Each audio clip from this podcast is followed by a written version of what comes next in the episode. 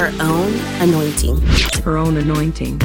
Her own anointing. Her own anointing. Her own anointing. Her own. Hello, and welcome to Her Own Anointing podcast, where we educate, support, and highlight women who are doing awesome works in ministry, especially those women who serve or have a connection to the Churches of Christ or Restoration Movement churches. I am your host, Dr. Lana, your favorite professor and public theologian, and maybe even one day your favorite podcaster. Now, today we have a very interesting um, show for you.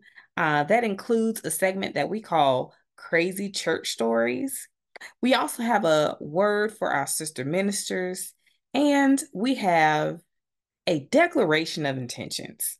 Some people really want to know what the purpose of this podcast is, and we want to make sure that we let you know that today. But first, let's check out this crazy church story. Crazy church stories are narratives based on real events concerning women's experiences in the church. Because of this, you may recognize events that you or someone you know have observed or experienced. This is because these events are universal, but rest assured, we are not talking about you or anyone you know. Are you ready for this crazy church story? Let's go. Here are the life and chronicles of Eve Euangelion.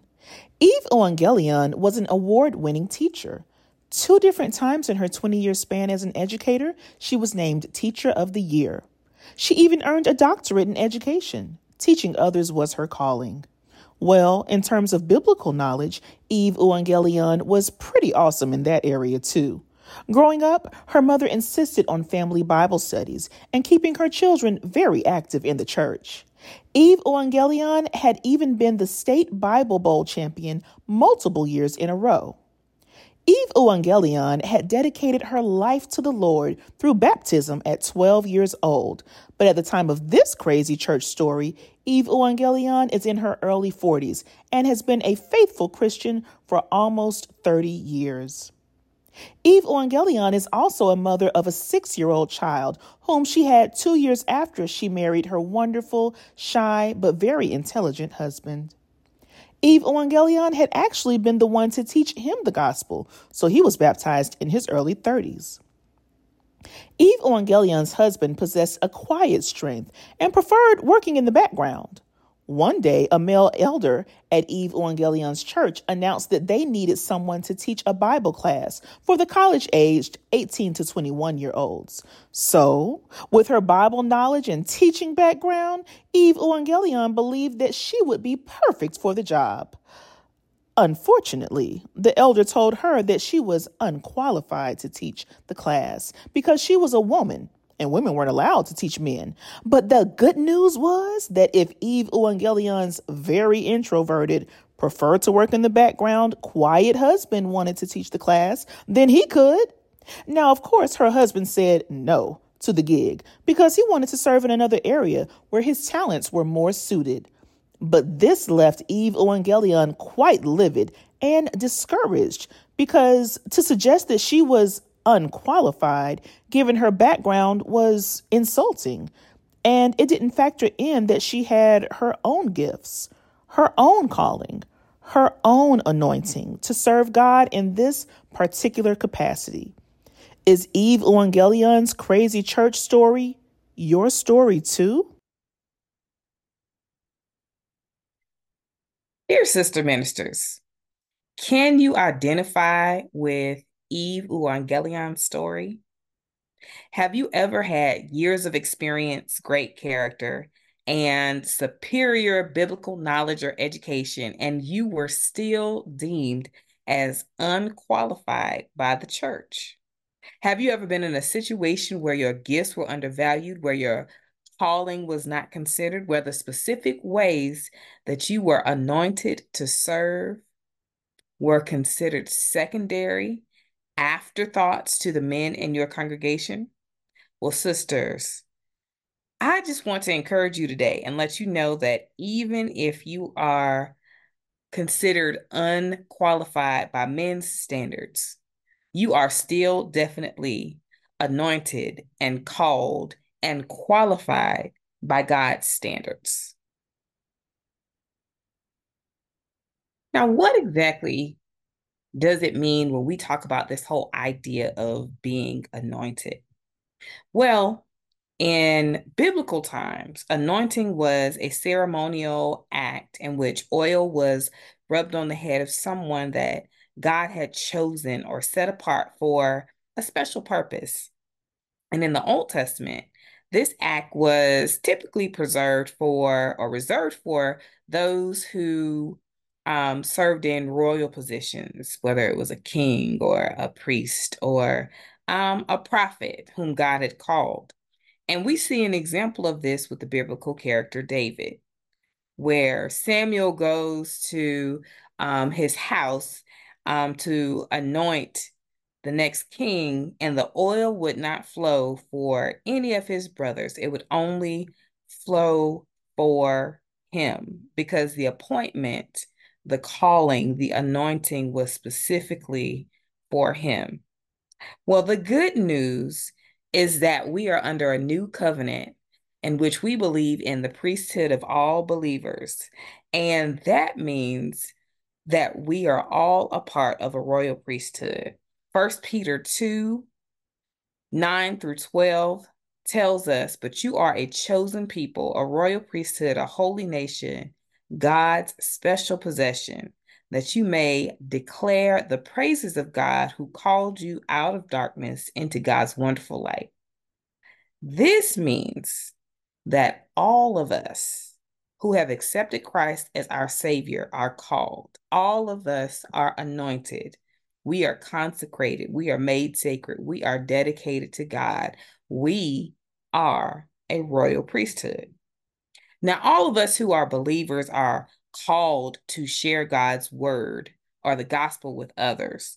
But God also gives each of us special talents, passions, and unique gifts that impact how God specifically wants us to serve others and impact the world, our community, our churches, or our families. Maybe you have the gift of administration because you're good at strategically organizing people and events. Maybe you have the gift of hospitality or exhortation because you like caring for others or encouraging them. Maybe you have the gift of teaching and knowledge because you like to learn new information and you are good at sharing that information in a way that people really get it and understand it. Maybe you have the gift of evangelism because you are good at communicating the gospel with others and communicating it effectively in a way that they respond to it. Maybe you feel called to help a certain group of people or called to use a particular skill set or called to fight against a certain injustice or even called to lend your voice to a particular issue in the world. Sometimes this calling may be fulfilled in church, in the community, at work, or in the home. But know that God has qualified you and given you an area or multiple areas where are you are supposed to serve. And we'll have a more in-depth uh, episode later on about calling and purpose. But, sisters, I just want to reassure you again that you are called by God and you are qualified to serve. If we had to look at a few biblical examples of women who were called, we see in Judges chapter 4, Deborah. She was called to be a judge, a prophet, a leader of Israel. In Romans chapter 16, Paul gives an entire list of women who work alongside him in ministry. And among them, he names Phoebe, who serves as a deacon of the church. In Acts 21, Philip has four daughters who are called to prophesy to the assembly of the believers. In the Gospels, we see that Mary, who gave birth to Jesus, had a calling to raise a man who would save the world.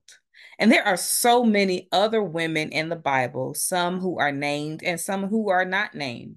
But just like you, God has called them.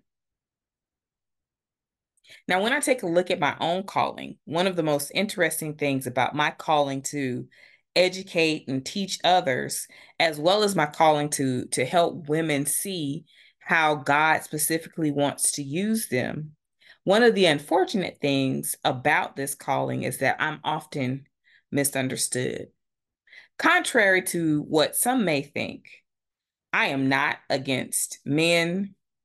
I am not against the Church of Christ tradition. I actually have a very deep and strong love for the COC tradition in spite of its flaws, and I always have. But what I do want is I want to acknowledge the experiences of women who have a connection to this religious tradition and make them a part of a very important conversation. I want to acknowledge the women who make up nearly 70% of all congregations. I want to acknowledge the women who were innovative enough to create spaces such as conferences, ladies' days, to write music and contribute in other ways, to use their gifts because otherwise there was no outlet for them. I want to acknowledge the women who love God and want to major in Bible, theology, or religion, but decide to choose another path because the question of what are you going to do with that degree as a woman was placed at the forefront of their minds. I want to acknowledge the women who love to share God's word. I want to acknowledge the women who do the work for years, but who never hear their names called. I want to acknowledge all of the ways that women have found a way to fulfill their calling in spite of the circumstances. I want to acknowledge the women who stayed, and I want to acknowledge the women who left. I want to encourage these women. I want these women to feel seen. I want these women to be remembered. Now, some of you may ask, why are you focusing on women with connections to the restoration movement or Stone Campbell movement? Well, this movement is a movement that focuses on New Testament Christianity and focuses on using the Bible as the sole source of guidance for how we should conduct our lives.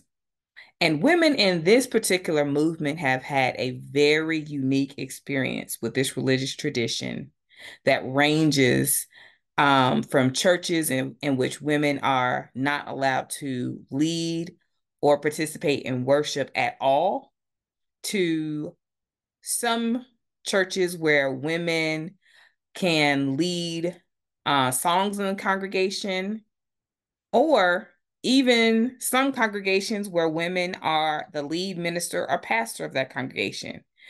The experiences are very vast for women in this particular tradition. Some women have stayed and found ways to do ministry work within the tradition, and others have had to leave in order to fully embrace where they feel God has called them to be. Now, although this podcast will primarily focus on the lives and stories of women who are connected to restoration or Stone Campbell movement churches such as the Church of Christ, Christian Church, Disciples of Christ, or a non denominational independent congregation, we hope to provide inspiration for women in ministry of all faith backgrounds because we know that we are not the only ones having this particular experience. And the good part is there may even be some good nuggets in here for men and ministry who listen as well.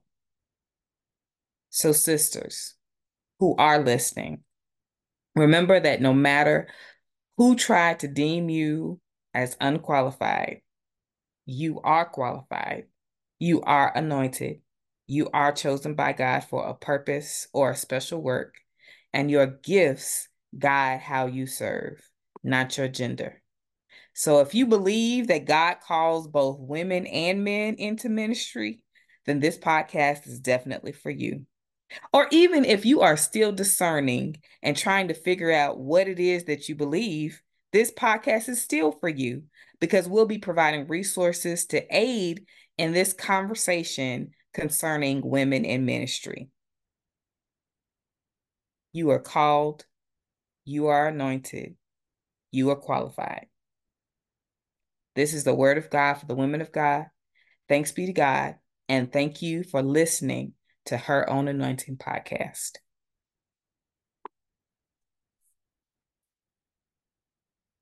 Her Own Anointing. Thank you so much for listening to this episode of Her Own Anointing. Please be sure to like and comment on your favorite podcast platform. And don't forget to subscribe so that you never miss an episode. This podcast is for informational purposes only and should not be considered as a form of professional, legal, medical, or mental health advice. Hence, we do not hence we are not responsible for any losses, damages, or liability or liabilities that may arise from the use of this podcast.